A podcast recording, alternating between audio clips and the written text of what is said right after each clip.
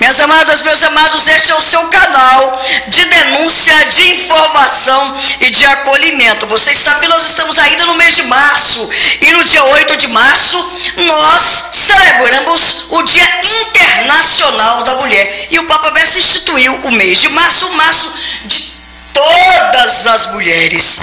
E nós temos trazido para vocês, e vocês são testemunhas disso, pessoas que vocês amam, pessoas que vocês confiam, porque essa é a tônica do seu programa. Nós só trazemos para vocês as informações que vocês querem, precisam e desejam escutar e apreender. Antes de eu falar para vocês o nome dessas duas grandes autoridades e figuras humanas do maior valor, eu preciso compartilhar com vocês duas notícias. Uma é excelente e a outra extremamente lamentável. Né? Nós tivemos agora uma conquista histórica neste país.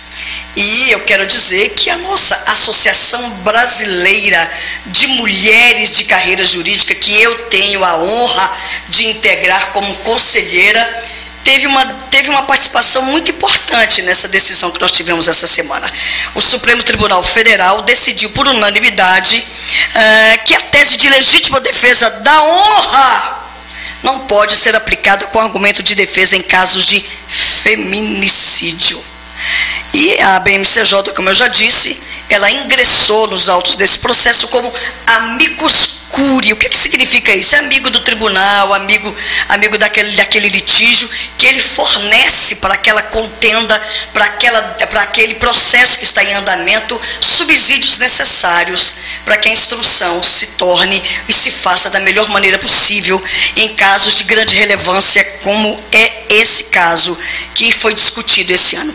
E a nossa doutora Eliana Calmon fez uma sustentação oral irretocável, irretorquível e eu tenho uma honra também de dizer que a doutora Eliana Calmon é uma das nossas parceiras integrantes da Associação Brasileira de Mulheres de Carreira Jurídica.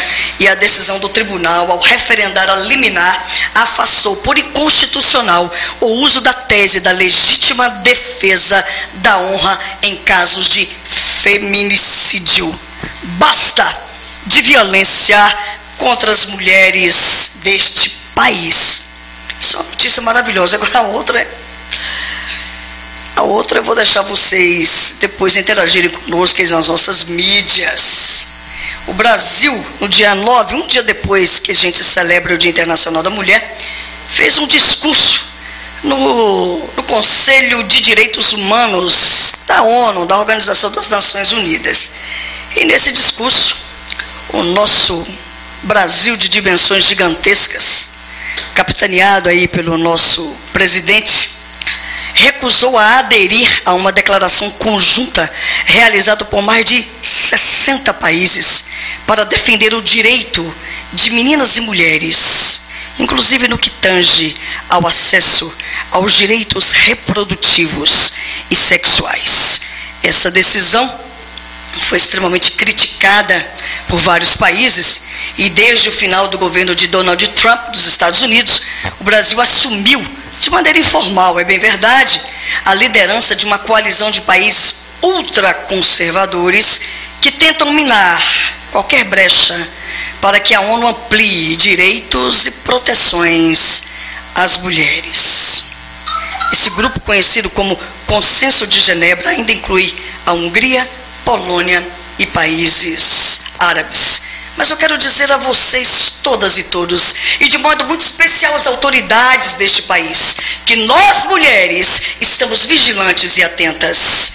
E nós, além de não aceitarmos nenhuma, nenhum retrocesso nos nossos direitos, nós não aceitaremos mais nenhum tipo de violência, sejam elas aquelas elencadas na Lei Maria da Penha, seja aquela violência institucional praticada pelos entes públicos que têm o dever de zelar pela nossa integridade.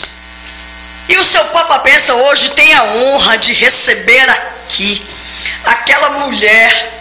Olha, eu vou dizer para vocês que só de olhar para essa mulher a gente treme nas bases.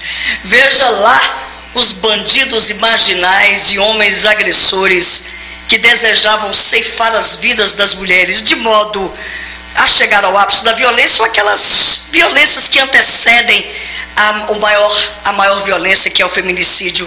Essa mulher que botou homens para tremer naquela região. Essa mulher que é uma queridíssima do Distrito Federal, de todas nós mulheres, e temida por aqueles homens que não são de bem, é ela, doutora Jane Klebia. Doutora Jane Klebia, seja muito bem-vinda ao nosso Papo Abessa. Boa noite, Lúcia. Eu estou aqui morrendo de rir com a sua fala. Esses homens assustados aí com a doutora Jane. Existem alguns realmente, mas é só bondade sua.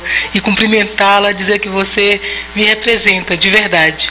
Programa muito bom, é, a sua defesa, a sua fala, defesa da mulher, só fortalece essa rede de proteção. Precisa de pessoas como você. Cumprimentar o doutor Benhur eu tinha, me antecipei, né? Você ia dar notícia Não, depois, me antecipei. Vontade, você que manda. Doutor Benhuvisa é outro querido, é inspiração, é, é um homem defendendo o direito das mulheres. Pode parecer pouca coisa, mas não é, não, é muita coisa. muita coisa. Porque a gente espera que a defesa da mulher seja feita por pessoas, né? Homens e mulheres, mas existem alguns homens que ainda se retraem, que ainda se, se, se ressentem de fazer essa defesa enfática. Então, eu, e eu costumo dizer, quando a gente fala de, da violência doméstica e de homens agressores, aqueles que são bons pais, né, cuidadores, protetores, se excluam, não precisam se constranger. Porque quando se faz uma palestra, alguns homens ficam absolutamente constrangidos. A gente precisa dizer o seguinte, que aqueles que são protetores, que, que amam suas esposas, protegem suas famílias, esses aí nós louvamos essas pessoas. Agora, quando nós falamos do agressor, esse sim, tem que ser envergonhado. É, eu costumo dizer que nós temos hoje no Brasil já uma cultura. Quando você fala em um abusador, o agressor sexual, ele é persona não grata, inclusive entre os bandidos, né? As pessoas que praticam crime não aceitam quem pratica o crime sexual. Eu sonho com o dia em que o agressor de mulheres não vai ser visto como boa pessoa. Porque diz assim, ó, ah, ele só agride a mulher, é bom pai, é bom profissional, cuida bem dos filhos, né? Bota as coisas dentro de casa, querem dizer que ele é o provedor. Mas se, e, e, e acabam diminuindo a questão da violência. Então, se ele é um agressor, tem que ser persona não grata. Tem, tem que pesar sobre ele aquela vergonha de ser o agressor. E a gente vai começar a mudar essa história. Mas começando, muito boa noite, muito obrigada a você pelo convite, de poder estar aqui no seu programa e em companhia de duas pessoas tão adoráveis como, como são você e doutor Benhu.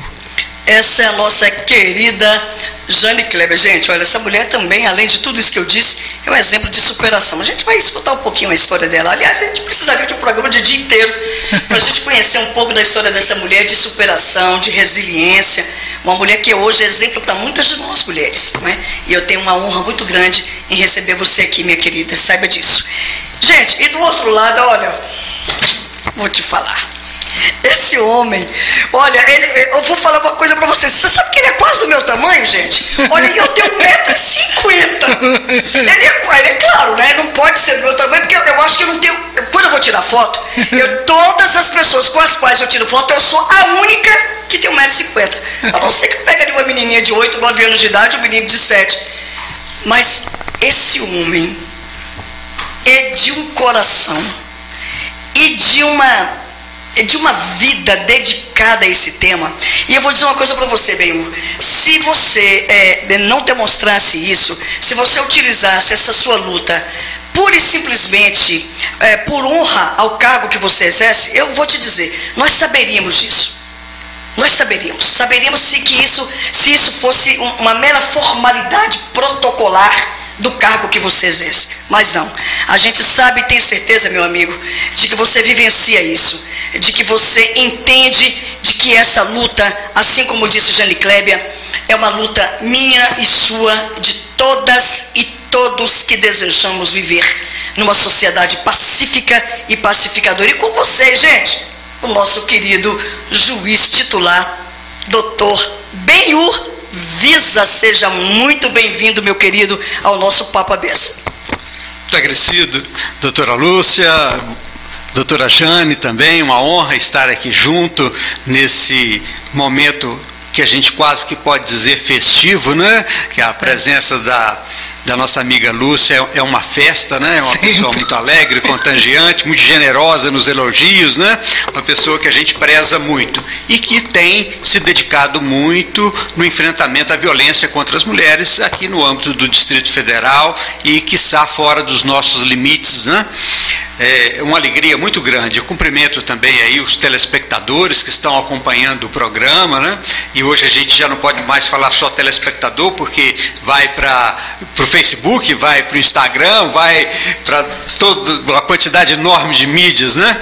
Mas as pessoas que estão nos honrando com a presença, com a deferência de participar desse programa, nós gostaríamos de cumprimentar, incentivar essa participação, incentivar essa busca pela pelo enfrentamento à violência, essa busca pela informação nesta área e, e, e o serviço prestado pela doutora Lúcia é muito relevante quanto a isso, né? Nós vemos muitas pessoas perecerem por falta de conhecimento dos direitos que têm.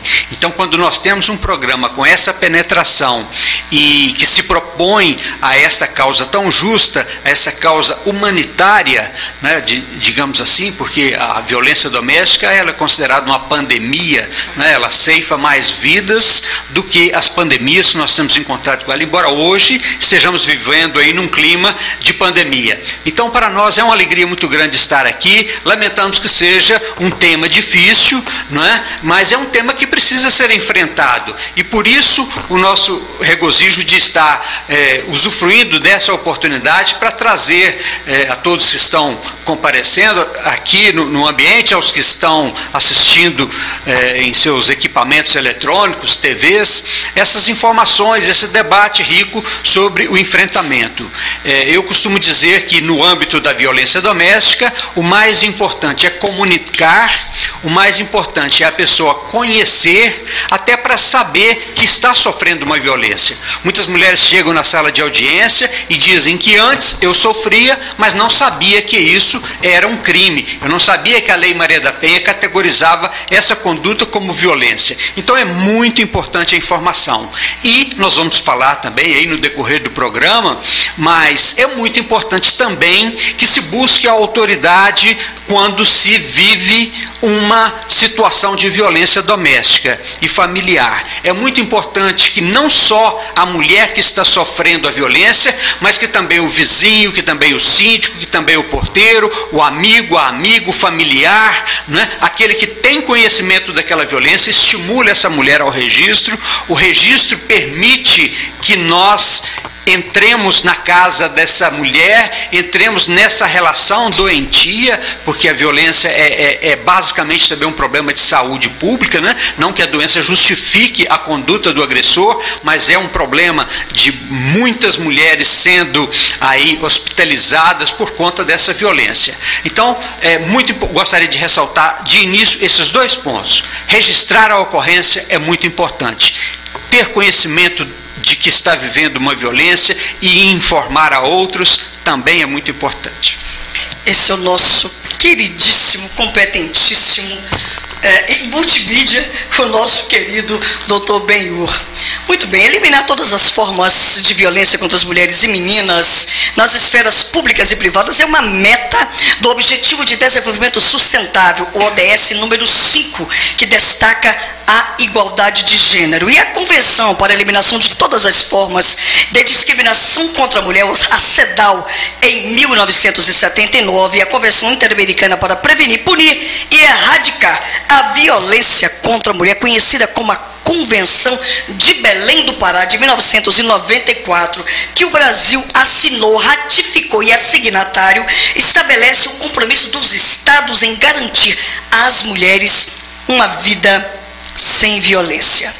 E a prevenção da violência de gênero, ela é necessária e ela é urgente. Doutora Jane Klebia, os nossos serviços de atendimento, os nossos equipamentos públicos são hábeis o suficiente para prevenir, eu não estou dizendo nem enfrentar e combater, mas para prevenir as diversas formas de violência que hoje existe e insiste contra nós, mulheres e meninas? Então, Lúcia, eu acredito que nós ainda temos muito que melhorar. Nós vivemos na capital do país. A gente costuma falar de violência doméstica, citando aí que o Brasil é o quinto país mais violento para mulheres. Dito isso, a gente não precisa buscar em lugar nenhum mais do mundo referência, infelizmente, para falar de violência. E a gente tem que buscar aqui a nossa casa, é, o DF. Esse, essa semana semana passada, né, nós tivemos aí um episódio que todos os dias é citado em algum meio de comunicação, em que uma mulher levou um bilhete ao banco se dizendo agredida e precisando de ajuda e no outro escreveu que o companheiro estaria na parte externa do, do banco e que ela precisava de ajuda que não ligasse, porque quem iria atender o telefone era ele. Ela fez tudo certo, ela pediu socorro. E naquele episódio, o caixa do banco pensou, né? Isso não é comigo, mas eu vou procurar alguém que resolva, que é a polícia. E foi a polícia, entregou aquele bilhete e um policial ainda disse, vamos ver o que está acontecendo e foram, foi certificar primeiro antes de fazer o atendimento. Depois procurou a DEAN e de alguma forma veio a mídia e se envolveu na história. Graças a Deus a mulher hoje está atendida, está numa casa abrigo, que é a informação que nós temos. O que, é que eu tenho a dizer desse episódio? Só mostra quanto institucionalmente a gente ainda precisa melhorar. Nós temos a, a melhor polícia do Brasil e eu me orgulho de fazer parte dessa polícia. Mas nós precisamos urgentemente atender o que a lei já determina, que é criar um espaço diferenciado de atendimento. É, quando você discute isso com policiais, eles dizem assim: ah, doutora, homem, mulher, policial, é tudo policial, todo mundo está preparado para isso, porque a academia forma, porque a academia tem uma disciplina que nos ensina. Mas eu, como mulher, e nesse convívio, são 22 anos como polícia, 14, quase 15 anos como delegada de polícia, atendendo as mulheres vítimas de violência. Eu tenho absoluta certeza que o atendimento feito por homem, por mais competente e qualificado, não é o mesmo atendimento feito por uma mulher. Só um minutinho, assim, eu quero aquelas palminhas. Quero aquelas palminhas porque eu sou testemunha viva disso que a doutora Jane Kleber está falando. E aqui, cara, tem que ter uma palminha aí. Celcinho, vamos embora? Vai procurar. Então, enquanto, enquanto procura, procura, a gente está vou terminando. continua. Então, eu, é, na verdade, penso, ainda sonho com um treinamento ainda mais específico para que a gente possa. A polícia tem cerca de 5 mil servidores. Então eu costumo dizer que a polícia tem espaço para todo mundo. Tem aquelas pessoas que gostam de estar na rua, de subir muro, de, de trocar tiro. E tem aquelas que são mais tranquilas, tem aquelas formadas, porque para vir para a Polícia Civil, como agente de polícia, é curso superior em qualquer área. Então você vai encontrar muita gente formada nas áreas humanas. E a essas pode ser feito um convite para que a gente faça um treinamento ainda mais específico, para quando a mulher chegar à delegacia, ela vai ter uma equipe que foi treinada para aquilo, que está preparada, que tem disposição, que tem vontade de ouvi-la. Doutor Benhu, eu, eu tive acompanhando, já vi algumas palestras suas, uma aula inclusive, e ele fala das perguntas erradas, né? As perguntas equivocadas. Então a gente não pode é, a mulher levar em média oito anos para procurar ajuda, que essa é a média de anos que ela leva até procurar o primeiro socorro, e a hora que chegar no balcão da delegacia, perguntar para ela o que foi que ela fez para merecer aquilo. Então isso Ou aí então, já vai. assim, né, doutora Jane? Mas por que, que você demorou tanto tempo? Não é? Eu é, assim, essa certeza eu tenho, a gente precisa convencer outras pessoas disso. Eu, eu costumo contar um exemplo que eu, que eu vivenciei na época do, do da apuração da, do crime do Marinésio. Uma mulher vítima de, de é, que foi vítima do marinésio, ela esteve na delegacia logo após ela ter sido estuprada. Ela não foi em casa, não se lavou, foi para a delegacia, chegou desesperada, chorava muito e na hora que ela é, chega a DP, o policial olha chorando, fala chamou ela, foi perto do balcão. O que, que foi, senhora? Aí ela falou bem baixinho, com vergonha, falou, eu fui estuprada. Aí ele fala assim, tá bom, senhora, senta lá e aguarda o atendimento. Ela já levou um susto. Chega, era troca de plantão, chega o segundo policial. E aí ele vê ela chorando e pergunta para o outro, o que, que é que ela tá chorando? Ah, ela foi estuprada. Um monte de gente, balcão cheio. Ela ficou completamente desesperada. Aí quando ela vai receber o atendimento, o que ela fez? Ela descreveu um homem negro, o marinésio era branco, descreveu um homem negro, e ela disse que o fato não tinha se consumado. Na cabeça dela, ela só queria sair dali, se livrar daquela situação que era ainda mais constrangedora do que o crime que ela acabou de sofrer. E aí ela vai para casa, fica dois anos. Tentou suicídio algumas vezes, sem buscar ajuda. E aí quando veio à tona, que ela viu o Marinésio na televisão, aí ela é, é, é, identificou ele como sendo seu agressor e aí me procurou e disse que tinha certeza que a partir dali a coisa ia, ia acontecer. E aí a gente foi refazer, inclusive o inquérito tinha lá um, um retrato falado dificílimo, né? Que vocês são da área jurídica sabem disso. Da gente desmontar aquilo, mas para mim é o claro exemplo do que não pode acontecer em uma delegacia. Porta, delegacia é a porta do poder público mais próximo das pessoas. Elas buscam a delegacia por todos os motivos. Então, especialmente a mulher vítima de violência, a que sofreu violência sexual, ela tem que chegar e ali encontrar alguém que está preparado, faz as perguntas certas e ouvi-la com tanta atenção ou com tanto cuidado como se fosse um crime de homicídio ou um sequestro relâmpago, porque parece que a polícia dá mais importância aos crimes de maior gravidade, né? E assim, e, e isso é um, infelizmente a gente sofre tanto, a gente vê tanta gente morta todos os dias, aqueles crimes graves que parece, pode parecer que quando a mulher chega contando ali a história dela de violência, pode parecer uma coisa de menor importância, mas não é.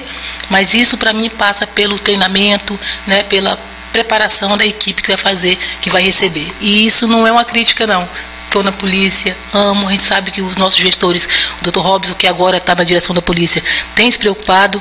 Ele foi criado primeiro no IAN, você deve ter participado da, da inauguração, que é esse centro especializado. Mas eu acredito que nós estamos atrasados em relação a isso. Brasília tem que dar o exemplo.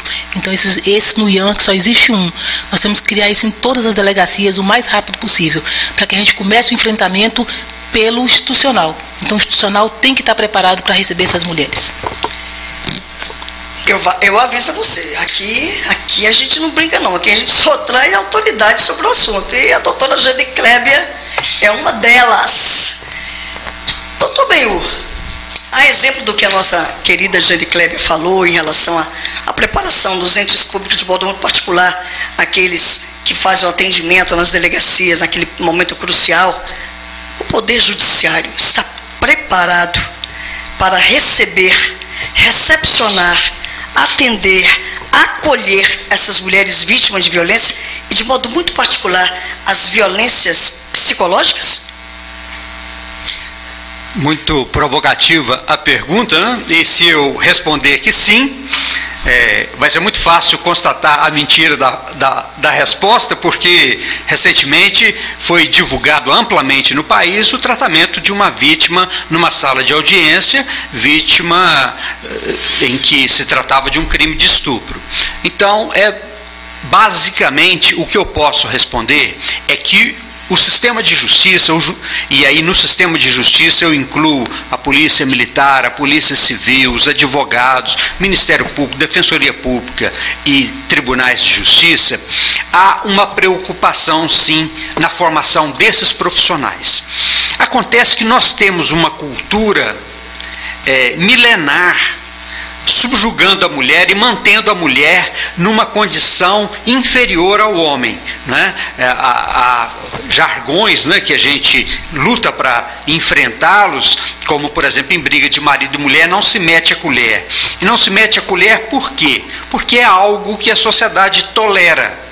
Eu não vou dizer que a sociedade incentive, mas a sociedade tolera. Tolera com seu silêncio. Então, quando eu me calo, né, é o silêncio dos bons, às vezes incomoda mais do que o barulho dos maus, né? Isso já foi, essa frase já foi atribuída a Luther King, claro que em outras palavras, mas é, esse silêncio da sociedade até então, ele colaborou muito para que nós chegássemos ao ponto que nós chegamos, né? E vem, e, e, e a Lei Maria da Penha foi um marco na justiça brasileira, um marco na legislação brasileira de ruptura com esse modelo até então muito violento, muito patriarcal, muito machista, que tolera que o homem faça o que quiser e impõe à mulher o dever de subjugar a esse homem.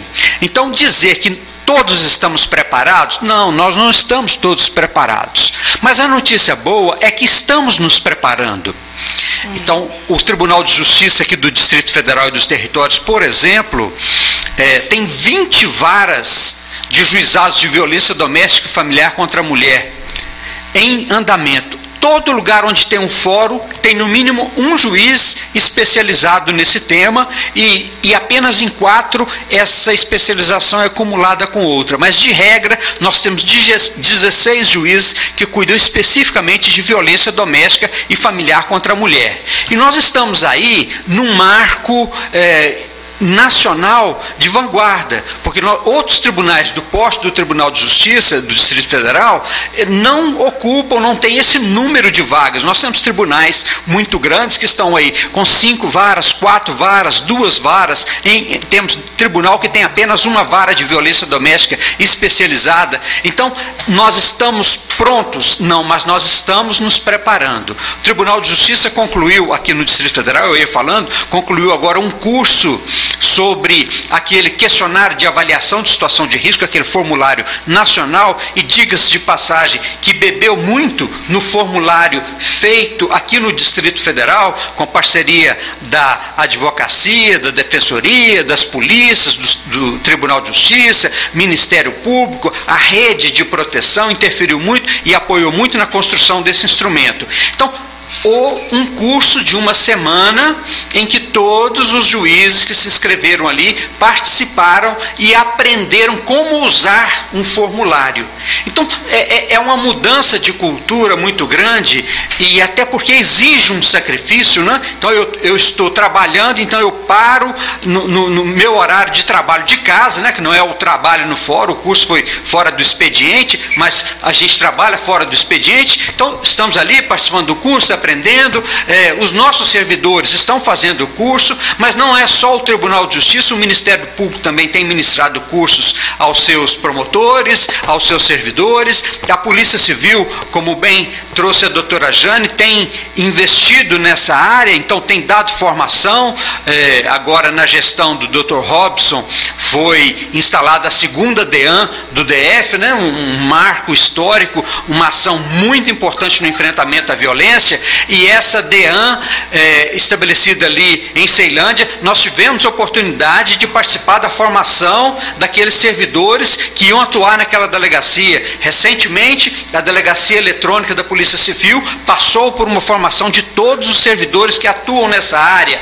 Então, a OAB constantemente, até mesmo sob sua gestão na, na, na, na subseção de Taguatinga e, e nas comissões, também é, enfrentando esse, esse tema, é, ministrando cursos, defensoria pública para os seus defensores, seus servidores. Então, nós estamos nos preparando. Quando a gente diz que a Lei Maria da Penha é, está é, é, aí já adolescente, né, já debutou, é, quando eu digo que uma lei de 2006, eu, nós estamos em 2021, então nós estamos aí praticamente com 15 anos de lei, é, quando eu digo que essa lei já é uma lei nova, às vezes a pessoa estranha. Mas nós temos um Código Penal de 1941.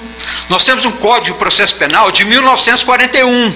Nós tínhamos um Código Civil até 2000 que era de 1916. É? Então, essa legislação está passando por um processo de, de, atualização e eu vejo, nesse sentido, um, um, olhar positivo do legislativo investindo na mudança e na adaptação. Claro que a sociedade está cobrando, a sociedade está cobrando uma mudança, está cobrando a participação dos, do, do legislativo, que os deputados, senadores, que eles invistam nessa construção legislativa que traga de fato uma proteção para as mulheres. Então, esses cursos, o que, nós precisamos mais? Nós precisamos quase que transformar esses cursos em requisitos é, ele não ser apenas um curso de aperfeiçoamento, mas ele é um curso requisito para o exercício daquela atividade, seja bonificando, seja punindo quem não fizer, né? dizem que é melhor premiar do que punir, né? sempre é, a, a, a, pedagogia caminha nesse sentido, mas o certo é que nós precisamos formar. Não é concebível mais que uma mulher chegue numa sala de audiência, por exemplo, e aí ela ouça de um juiz é, a afirmação, por exemplo, ó, oh, esse trabalho esse processo deu muito trabalho, agora a senhora vai desistir do processo, que essa mulher seja culpada, porque isso é uma incompreensão do modelo que nós temos, em que a mulher é pressionada. Muitas mulheres já chegaram na sala da audiência e disseram assim: doutor, solta o meu marido, por favor, porque é ruim com ele, pior sem ele. Eu já não aguento mais a pressão, a minha sogra, minhas cunhadas, todo mundo na rua dizendo que ele está preso por minha culpa. Até os meus filhos estão me dizendo: mamãe, o papai está preso por sua culpa, foi você que chamou a polícia. Ao passo que essa mulher é a vítima. Então, a, às vezes a sociedade se esquece de que quando essa mulher chama a polícia, ela está chamando a polícia para não chamar o coveiro. Vão ser mais radicais na, na nossa fala, na nossa colocação. Ela está chamando a polícia para que ela ainda tenha vida às vezes até para cuidar daqueles filhos daquele agressor.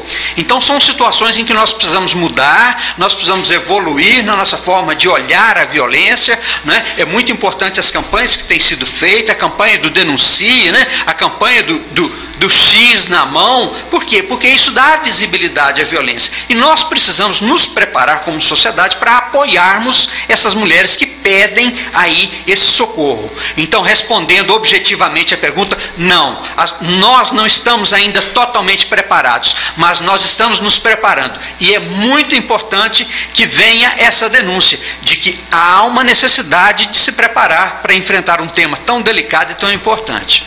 É por isso que nós amamos esse homem, né? Homem, Mandate. nós amamos, porque ele, ele corta a própria carne e nos diz o que tem sido feito e o que ainda é possível se fazer. Né? E aí quais são aí as deficiências eh, e aqueles entraves do Poder Judiciário e que certamente ao longo de, dos tempos e com a ajuda de todas e todos nós vamos conseguir vencer. Eu creio que nós vamos conseguir vencer. Eh, doutora Jane, a falou algo, tantas coisas que a senhora fala tão perfeitas, tão impactantes.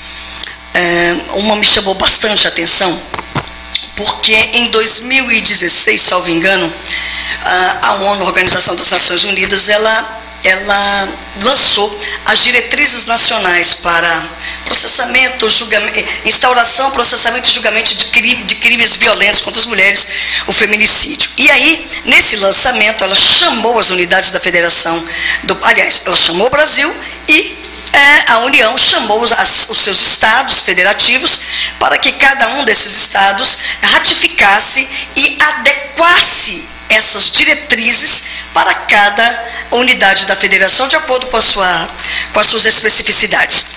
E é, eu tive a honra de, de, participar de todo esse processo e de todo esse treinamento. E ainda hoje, infelizmente, doutora Jane, a gente percebe que tem algumas autoridades que fazem letra morta dessas diretrizes e desses treinamentos, eu não vou dizer, é, a, a, Polícia Civil não gosta que a gente fala capacitação, porque eles entendem que todos estão capacitados. Eles gostam que a gente fala sensibilização. E eu vou falar do jeitinho que eles gostam, não tem problema nenhum. Né? É, que para nós vai dar na mesma coisa. O que a gente quer é que as mulheres sejam atendidas, como a senhora disse aí, que sejam atendidas com humanidade, é? que sejam atendidas com deferência, que sejam atendidas com diferença. É? E aí, há uns, umas semanas atrás, é, aconteceu um feminicídio é, em, na estrutural e o, o, seu colega de, delegado, poucas, imediatamente, uma ou duas horas depois do, do, do feminicídio, ou homicídio, como ele quis denominar naquele momento, ele fez letra morta essas diretrizes e disse o seguinte, ó, não, não, não, não, não, não, não é feminicídio não, é um homicídio mesmo. E que a gente sabe que para de acordo com essas diretrizes, o a primeiro olhar é o olhar de gênero. O que isso quer dizer? O primeiro momento do crime que aconteceu, nós vamos analisá-lo como feminicídio. E a partir de então, nós vamos desclassificando a partir das, das investigações, de todo aquele trabalho que a senhora faz e faz muito bem. Mas eu quis fazer essa explanação para fazer a pergunta crucial do nosso programa que é, todas estão aqui esperando essa, essa, essa resposta. Nós estamos vivendo num período de pandemia onde, é, não precisa dizer, mas é importante que a gente relembre que aquelas famílias, aquelas mulheres que já viviam numa situação de abusividade, de toxicidade, de violência, os ânimos se acirraram e as violências ficaram mais prementes, mais visíveis e mais terríveis. Doutora Jane, é possível nós mulheres, eu digo nós, e eu digo nós, porque nenhuma de nós pode dizer que estamos livres de vivenciar uma situação de violência. É possível que essa, esse quadro de violência é, a gente possa é, vivenciar isso de uma outra maneira, de uma maneira, primeiro, de uma maneira sabendo dos nossos direitos, sabendo aonde procurar, mas sobretudo, doutora Jane, é possível prevenir a violência contra nós mulheres? Então, quando eu falo desse tema, me dói muito saber que assim da, da, da, da, atuação tão, tão forte, tão necessária da polícia, do sistema de justiça. A meu ver, nós precisamos assim mais que urgentemente assim coisa para ontem, para anos atrás, levar esse tema para as mais tenras idades. Educação. E educação a partir ali pode ser do menininho, da forma lúdica, de com caixinha vermelha, azul e amarela ali, mas que ao final é, passe para ele aquela coisa da ética, da ética, do respeito, do respeito à mulher, a integridade física dela, é, para que a criança entenda a questão de gênero.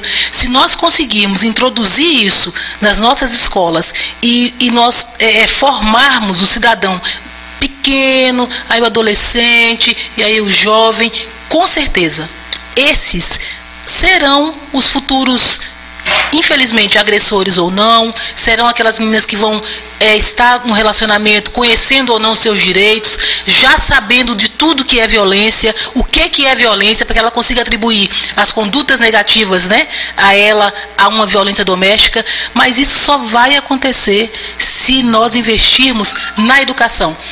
A educação, a médio e longo prazo, com certeza fará com que a gente consiga diminuir a violência. Mas se, se o investimento for só e unicamente em aparelhamento, na polícia, melhora a técnica, melhora a forma de apurar, melhora a investigação, não vai acabar. Então, ou a gente acorda para investir na educação para combater a violência, ou isso não vai acontecer. Infelizmente, a gente tem experiências no mundo que tudo passa pela educação. Ou você investe na educação e vai mudar o homem, vai mudar o futuro ou não vai. Então ficar só pensando ali, porque hoje o trabalho que a gente faz é bom, né? Tem a, o, o, o, trabalho do, do Provid, né? Que eu acho assim excepcional, excepcional. É, eu faço aquilo se eu não Provide, mas faço de visitar as vítimas que tem aquelas denúncias tal. Vou até contar uma historinha que é que eu mais gosto quando eu falo essa história. Nas redes sociais, eu dou meu nome, as pessoas me procuram e fazem de, de, é, denúncias, né? Doutora, estou sendo agredida, não sei o que tal. Aí teve um que falou assim, doutora, meu marido fala que era sua amiga. Ele falou, manda aquela delegada para aquele lugar bem feio e vai você junto. Aí eu falei, é mesmo? Qual seu endereço? Mas foi mais de, de, gracinha mesmo. Pego, pego o endereço, peguei os dois policiais mais robustos, mais fortes, mais assustadores que eu tinha, assim, em porte físico. A gente coloca aquela roupa de operação, preta, escrito polícia, tal, colete, a gente fica maior ainda. Aí combinando com ela pelo celular. A hora que ele chegar, a senhora me avisa. Doutora, chegou. Aí nós vamos lá fazer uma visita. E ela sabendo da história. Chega lá, a gente bate na porta. Aí ele abriu a porta. Ele já levou um susto, já mudou de cor. Ah, só imagino, gente. Aí eu, eu falei, só imagino. Aí eu falei assim: o senhor queria falar comigo? Não, doutora, pelo amor de Deus, queria não. Era só para dizer que seu trabalho é maravilhoso aqui na nossa região. Foi embora, passou uns dias, a gente entrou, tomou café e ele ali todo acuado. Passado uns dias, ela mandou mensagem: Doutora, depois da sua visita, ele tá uma seda. Porque agora ele sabe que eu sou sua amiga. Olha a importância disso, né? A fragilidade que essas mulheres têm e o que, que a gente pode fazer. Isso aí eu conto mais ou menos como uma uma brincadeira, mas é para dizer da importância dessa nossa, nossa atenção, importância desse nosso trabalho. Então foi bem educativo para ele nesses termos.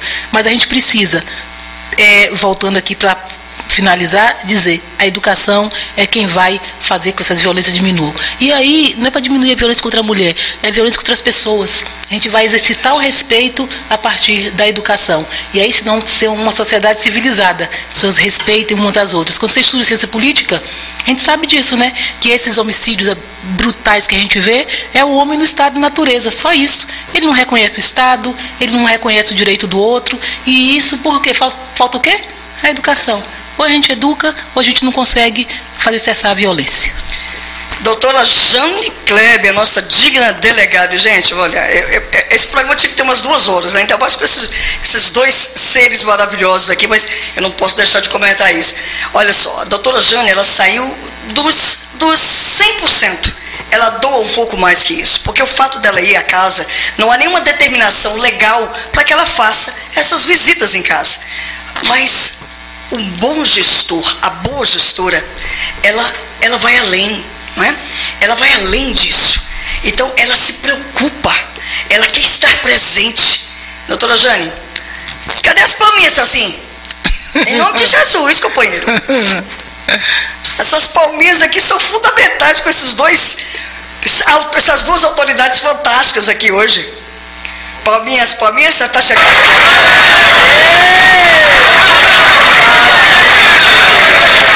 Fantástico fantástica. A gente, a gente se sente mais segura. Né? Com a doutora Jane Kleber à frente da delegacia e o nosso querido Benhur à frente ali do tribo, da vara de violência doméstica contra mulheres do Fórum do Núcleo Bandeirante. Doutor Benhur, a gente sabe que tem um projeto, inclusive o senhor, o senhor caminhou o Brasil por conta desse projeto, o senhor foi ensinar não é? especificamente algumas autoridades nacionais sobre o andamento desse projeto, que é a Lei Maria da Penha vai à escola, isso vai ao encontro do que a doutora Jane está falando, que é a questão da educação, é a questão do ensinamento, de, de, de, de dizer a esse jovem e a essa jovem que, muito embora ela viva no lar de violência e de agressividade, é possível fazer a diferença. É, é um programa muito interessante, viu, Lúcia? esse programa que trabalha a educação. De fato, a, a doutora Jane, nós já estávamos conversando, né, como você disse, o make-off antes do, do, do Lúcia né? Nós estávamos tratando exatamente disso, da importância de se investir na educação. É, vários países saíram do zero, saíram do nada depois da Segunda Guerra Mundial e se tornaram potências o investimento na educação foi sem dúvida é, o, o, mote, né? foi o que levou esses países a crescerem e, e, e, ocuparem os postos que ocuparam. Agora, no Brasil, o que nós temos percebido é que nós temos uma cultura contrária à proteção da mulher, que é uma cultura que legitima o homem a agredir, uma cultura que diz que a mulher tem que entregar o seu salário na mão do homem para que ele administre. E, e quando, quando você traz para nós, por exemplo, a ODS, né, que é, é essas diretrizes trazidas pela ONU, a proposta 2030, né, que nós chegamos aí em 2030 com um mundo melhor, que busca eliminar a violência contra a mulher, que busque trazer uma igualdade de direitos, que busque evitar o casamento precoce, que busque evitar a mutilação genital das meninas. Então, são muitos direitos que são pretendidos, coisas que às vezes a gente não tem nem o conhecimento no nosso país dessas realidades. Mas essa cultura que nós temos então, que põe o homem mandando na mulher e a mulher submissa ao homem, que põe a mulher num cabresto e entrega a ponta do cabresto para o homem, é essa cultura nossa, ela precisa ser mudada e a mudança vem naturalmente pela educação. É, como que eu vou ensinar para os meus filhos o que eu não sei? Não tem como ensinar. Então nós iniciamos aqui no Distrito Federal com vários parceiros, e, e, e, e você, Lúcia, se recorda bem das palestras que nós fazíamos nas escolas e, tudo mais, a OAB, Defensoria Pública, Ministério Público, Polícia Civil, Polícia Militar, eh, eh, Ministério Público, Tribunal de Justiça, secretarias do, do, do GDF, né, Educação, Saúde, Justiça, Criança e Adolescente, é, Provide da Polícia Militar, que foi trazido aqui, que é um, que é um, um policiamento ordenado para enfrentamento e para prevenção de novos episódios de violência. Eu costumo dizer que aqui no Distrito Federal nós temos um resultado excelente, como foi agora no ano passado, em que a maioria dos estados aumentou o número de feminicídio. Então nós tivemos estado aí que aumentou 500, que aumentou 600% o número de feminicídios, ao passo que no Distrito Federal a redução foi de 45%, ou seja, praticamente pela metade.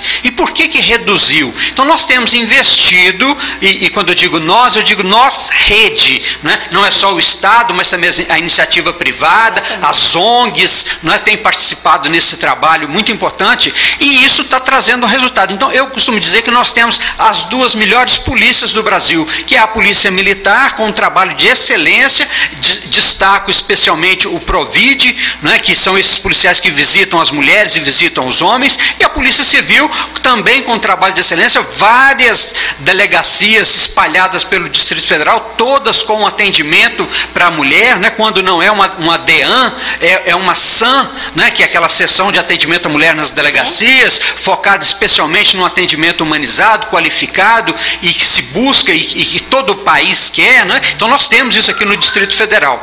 Mas nós precisamos investir em quem? Nós precisamos investir em quem está chegando. Porque os adultos que já estão batendo na mulher, nós estamos cuidando deles. Né? Temos aí a, a, a doutora Jane né? presente aí nos lares. Né?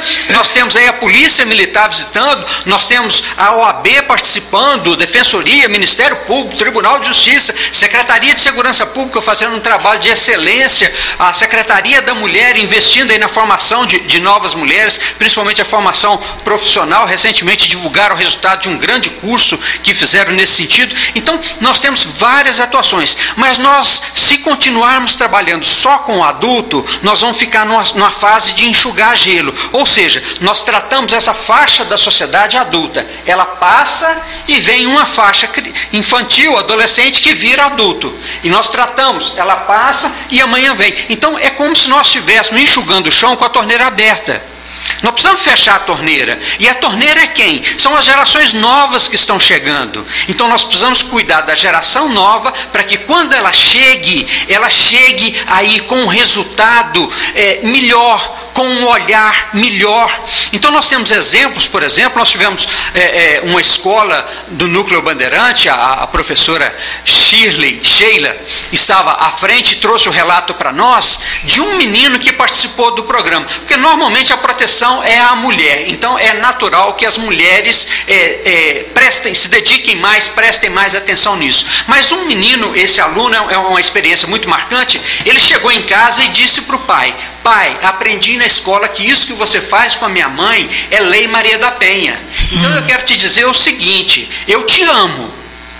Eu amo a minha mãe. Amo os dois, mas se você continuar fazendo esse mal que você está fazendo para minha mãe, mesmo te amando, eu vou te denunciar para a polícia. E o relato que nós temos é que esses dois se abraçaram e a partir dessa conversa esse pai é, mudou o comportamento em casa e a gente está sempre apoiando, né? A gente recebe a demanda da escola, olha, essa família precisa disso, olha, a gente encaminha para um atendimento psicossocial, às vezes encaminhamos para o hospital, às vezes encaminhamos para a escola, às vezes encaminhamos para o dentista. Então, é esse, essa parceria com a escola e essa transformação que nós queremos alcançar com as crianças e com os adolescentes, quando eles estiverem adultos, o que, que nós vamos receber? Nós vamos receber adultos que aprenderam a respeitar a menina, que aprenderam a não exigir, por exemplo, uma prova de amor com um nude no celular, coisa que está muito comum, mais comum do que os pais imaginam, não é? Então nós vamos ter um homem que vai respeitar a mulher quando ela não quiser praticar uma relação sexual e que ele não vai obrigar a mulher achando que porque está casada a mulher é obrigada a praticar sexo com ele. Se ele obriga a mulher, pode estar casado, pode estar noivo, pode ser namorado, obrigou, é crime de estupro e a pena é altíssima e o crime é hediondo. Então, esse respeito que a mulher precisa, nós estamos investindo nas novas gerações para que elas transformem. É claro, as gerações que já estão aí estão respondendo o processo, né, estão ouvindo palestras, estão assistindo o programa da Lúcia Bessa, né, estão ouvindo aí e tendo a oportunidade de aprender. Mas o investimento que nós fazemos na escola é um investimento muito importante. Então, o Maria da Penha vai à escola, como é denominado esse projeto, tem como escopo levar o propósito, nosso objetivo é levar a Lei Maria da Penha para que os alunos conheçam, para que os alunos aprendam. E fechando, numa escola também do Núcleo Bandeirante, me perdoe referir ao Núcleo Bandeirante, é porque eu sou juiz lá, então eu trabalho na, naquela região, com as escolas daquela região. Né? Então, uma escola do Núcleo Bandeirante, no final do semestre, é, quando nós concluímos o trabalho, nos procurou e disse: a partir desse trabalho, cinco meninas que sofriam abuso sexual tiveram, primeiro, descobriram que estava sofrendo abuso sexual porque algumas nem sabiam, uma delas estava grávida e não sabia o que era sexo. Então, a partir desse trabalho, elas denunciaram e nós conseguimos interromper essa essa violência contra essas meninas. Quando eu digo assim que nós conseguimos interromper, eu, eu, às vezes até arrepio. Por quê? Porque se uma menina dessa estiver sendo vítima de abuso uma vez por semana, e a gente sabe que é mais, né? mas vamos colocar uma vez por semana, são 50, mais de 50 estupros por ano. Então é muito importante o papel da educação e é o que bem nos colocou a doutora Jane, né? E também a doutora Lúcia, a educação é o que vai transformar. Nós precisamos de investir na educação. Então nós precisamos de investir nos nossos professores, precisamos investir em formação, investir nos alunos, investir nos equipamentos escolares que são necessários e que são usados nessa transformação da sociedade. É, é, um, é um trabalho que eu considero o mais eficiente na área de prevenção, porque que vai mudar a sociedade. A prevenção é de violência num aspecto muito maior, muito mais mais amplo, né? E eu creio, sinceramente, que isso é possível. Por quê? Porque em outros países é assim que funciona. Em outros países, os homens respeitam as mulheres. Não é todo país que a mulher apanha do homem. Nós temos países que é tão equilibrada a situação que, se fizer uma lei Maria da Penha lá, os homens ficam em desvantagem. Por quê? Porque as mulheres já são iguais, elas já recebem salários iguais quando fazem o mesmo tipo de trabalho, elas não são estupradas na rua. Uma mulher sai do, do trabalho à noite, ela vai para o carro, aqui no nosso meio, qual o primeiro medo dela? Ah, é o medo de ser assaltada, é o medo de ser roubada? É o medo de ser morta? Não, é o medo de ser estuprada. Coisa que um homem sai do trabalho dele e vai para o carro, ele pode até ter medo de ser assaltado e ter medo de ser morto, mas ele nunca passa pela cabeça dele que ele pode ser estuprado.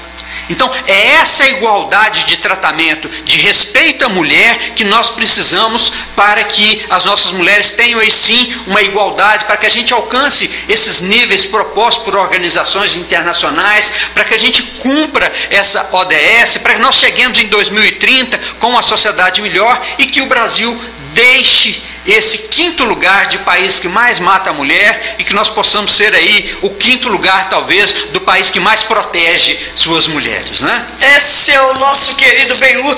E eu quero as palminhas aqui para Benhu, assim, olha, já tem, só tem cinco minutos. Não acredito não, gente. Rápido, né? Boa, né? Pelo amor de Deus. Tanta coisa ainda para perguntar aqui. Vamos lá para as palminhas pro meu amigo querido.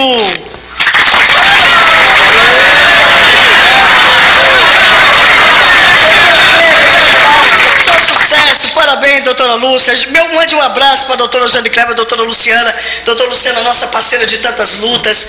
Um beijo para você, viu? Um grande, um grande abraço e parabéns aí também pela sua luta, pela sua dedicação e pela sua missão. É, delegada, essa delegada é tudo na nossa luta contra a violência em relação às mulheres. Esse juiz é maravilhoso. Meu amigo doutor Benhu, Deus abençoe esse juiz. Um abraço para o doutor juiz. Sentimos firmeza em razão da luta dele em favor das mulheres. Sinto orgulho do senhor, Caliandra do Cerrado, Espaço Cultural. Kombi da leitura. E tem muitas outras pessoas aqui mandando fortes abraços para vocês. Doutora Jane Kleber, é uma alegria ouvi-la mais uma vez. Um abraço, Maria Dilza, sou optimista SI Brasília. Olha aqui, muita gente bacana. É, minha amiga, Jane, é, nós estamos já nos últimos minutos do nosso programa e aí, infelizmente vai ter que ser rápido mesmo. Mas eu quero que você diga para essa mulher que está nos assistindo agora é, e que está passando por alguma situação de violência e talvez ela nem consegue dimensionar isso. Quais são os sinais? Se é que nós podemos dizer se há sinais. E qual é mais ou menos o perfil do homem agressor? Fique atento agora, atenta para essas, essa sinalização e para esses sinais de como a gente pode perceber que aquele homem não é só amor, é também outras coisas. Lúcia, eu não sei se eu vou te contrariar, mas eu quando, quando nas, nas palestras o povo quer saber qual é o perfil do agressor. É muito difícil descrever porque às vezes o, o agressor ele posa de bom moço, de bom homem, né? É o eu já encontrei, olha só, numa igreja, uma mulher me dando depoimento que o companheiro dela chegava para os irmãos da igreja e para os outros e dizia assim, ó, essa é a mulher que eu amo. E beijava ela com a mão, estava na cintura dela beliscando. Olha que coisa, que coisa sinistra, assim, né? Estranhíssima. Mas é isso, é, às vezes ele posa de bom moço. É mais importante a gente alertar a mulher. O homem, o padrão de comportamento para o homem, eu vou usar o da Bíblia, já que eu falei na igreja aqui. É o homem tem que amar a mulher tanto, mas tanto, que ele seja capaz de dar a própria vida por ela. Tudo que foge disso está fora dos padrões de Deus, está fora do padrão esperado por nós. Então, ele tem que amar. Se ele diminui, ó, oh, você é feia, você é burra, compara ela com as outras, né? Ou diminui, ou não deixa ela participar da decisão em relação aos filhos, em relação à própria vida, né? Essa, essa competição que parece se estabelecer em casa, é, essa coisa de não, de não trabalhe, né, de não estude, que eu gosto de você. Quem gosta de você quer te ver crescer, quer te ver estudar, né, valoriza tudo que você faz, te elogia. Então, quando, alguém, quando nós mulheres entramos num relacionamento, quando as pessoas escolhem se relacionar, é para isso, para crescer juntos, para produzirem, para ter filhos, né, para viver em paz. Então, se você não está vivendo em paz, está perturbada, né, você está ficando doente de tanta perturbação, está oprimida, não pode falar, não pode pensar que tem alguém que vai te reprimir, repense essa sua, essa sua relação, essa sua convivência. E a gente não, nunca fala para buscar justiça, a ideia não é acabar com o seu relacionamento, com o seu casamento, é curar. Porque a violência tem que sair para que você possa viver bem. Muito obrigada. Infelizmente não temos mais tempo, mas eu quero agradecer de coração a presença do nosso querido Benhur, da nossa querida Jane Kleber. Eu tenho certeza que você recebeu em vários esclarecimentos, a gente vai se falando aí durante algum tempo. E, minhas amadas, meus amados, o que nós queremos é viver. Paz, mas né? o que nós exigimos é viver livres de toda violência, de toda opressão e até a próxima segunda-feira no seu Papa Besso, seu canal de denúncia de acolhimento e de informação. Um beijo no seu coração e até a próxima segunda-feira.